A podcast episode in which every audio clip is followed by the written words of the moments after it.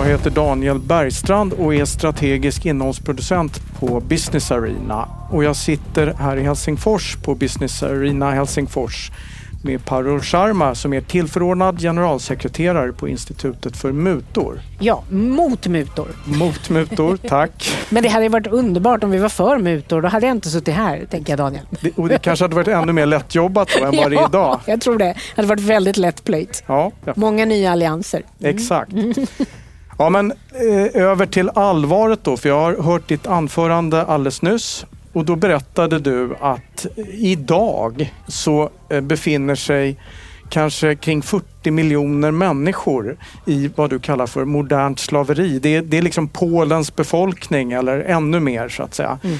Vad är modernt slaveri? Hur definierar ja, du det? Ja, på engelska säger man modern slavery. Eh, på svenskan har vi börjat använda oss av begreppet nutida slaveri allt oftare.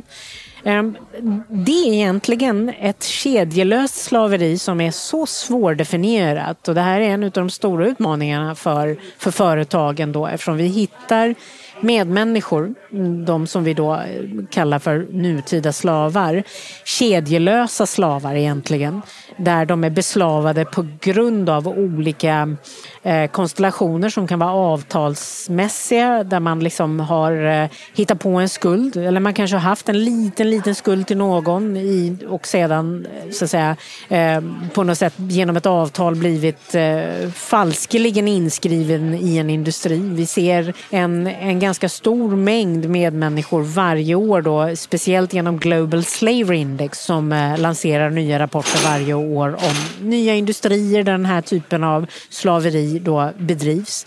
Ehm, och det är industrier som du och jag berörs av dagligdags. Det är bygg och konstruktion, det är fiske, det är plantageverksamhet, jordbruk, det är IT, det är eh, utvinningsindustrin rakt ut. Eh, så, att, så att vi är verkligen liksom drabbade av, av nutida slaveri i våra värdekedjor som vi kallar det. Men Modern Slavery Index under åren som, som jag har eh, använt mig av den här organisationens rapporter så ser man att det är mellan 40 till 55 miljoner nutida slavar eh, varje år. Sen finns det ett enormt stort mörkertal. Jag ska inte gå in på det än, men eh, här idag, för det kan ta lite lång tid, men mörkertalet är enormt i alla fall om man tittar på den amerikanska kontinenten, alltså Sydamerika och Latinamerika. För idag är det i princip omöjligt för journalister och människorättsförsvarare att stå upp för de här rättigheterna och de här frågorna utan att, att faktiskt bli eh, skjutna mitt på ljusa dagen. Vi ser ju att, att MR-försvarare, miljöförsvarare och journalister skjuts och hotas daglig, dagligdags i vissa regioner i världen och där har vi inte bra siffror. Men redan som det är, eh, de siffrorna vi har är ju, är ju horribla. Du, du presenterade ett paket med, med nya föreskrifter från EU som är på väg. Så att, vad ska man säga, social sustainability är på väg upp. Det är en mycket mer aktuell fråga inom Tack. näringslivet. Ja. Jag gillar det du sa, det är på väg upp och det är så det är och det är så vi ska se det. Mm. Precis. För det har varit en underprioriterad avdelning. Eh, IPCC, alltså FNs klimatpanel, har ju år ut och år in eh, när de har presenterat sina årliga rapporter sagt att utan mänskliga rättigheter, demokratiska principer och jämlikhet så kommer vi inte lyckas med våra klimatstrategier och miljöstrategier. Och det gäller politiken, det gäller liksom all typ av ledarskap, men framförallt näringslivet. För att vi ska lyckas med våra strategier inom näringslivet så måste vi bli bättre på att förstå eh, den här dubbla materialiteten nu som, som efterfrågas. Det är ju inte enbart så att eh, företag måste rapportera hur de hur de påverkar hållbar utveckling. Utan de måste också rapportera nu, och det är där där dubbelheten ligger i, hur de påverkas av klimatförändringarna. Hur de påverkas av en ökad andel nutida slavar i sina värdekedjor, i sina produktionskedjor till exempel vad du säger lite är att det går inte att uppnå de här ambitiösa klimatmålen som många pratar nu om utan att ta hänsyn till mänskliga rättigheter. Precis så. Jag brukar säga att eh, det kommer i så fall bli en fråga om hållbar utveckling men inte om en långsiktig hållbar utveckling. Det kommer bli som vilken kortsiktig strategi som helst egentligen. Och, och rent generellt, har näringslivet koll på vad som gäller eller kommer att gälla? Näringslivet, det stora näringslivet som, som omfamnas i begreppet multinational corporations ehm, skulle jag vilja säga är idag väldigt, väldigt duktiga på utsläppsfrågor eh, rent teoretiskt och all typ av kreativitet som krävs för att, att dra ner på utsläpps, eh, utsläppen. Men eh, vi ser två områden ganska tydligt underprioriterade. Och det är förståelsen för mänskliga rättigheter och för antikorruption. För det är det här EU-paketet nu, de har ett proposed eh, a proposal for modernizing of the EU anti-corruption framework. Där kommer man trycka väldigt mycket på förebyggande korruptionsarbete kopplat också till de olika hållbarhetsbenen. Eh, där ser vi att förståelsen faktiskt inte finns eh, direkt. Vi, vi ser Institutet mot mutor eh, släppte en, en rapport om de framträdande korruptionsriskerna inom miljö och klimatfrågan strax innan jul 2022. 2023, förlåt mig. Pandemin har gjort att åren går in i varandra. 2023 och den finns på vår hemsida institutetmotmutor.se.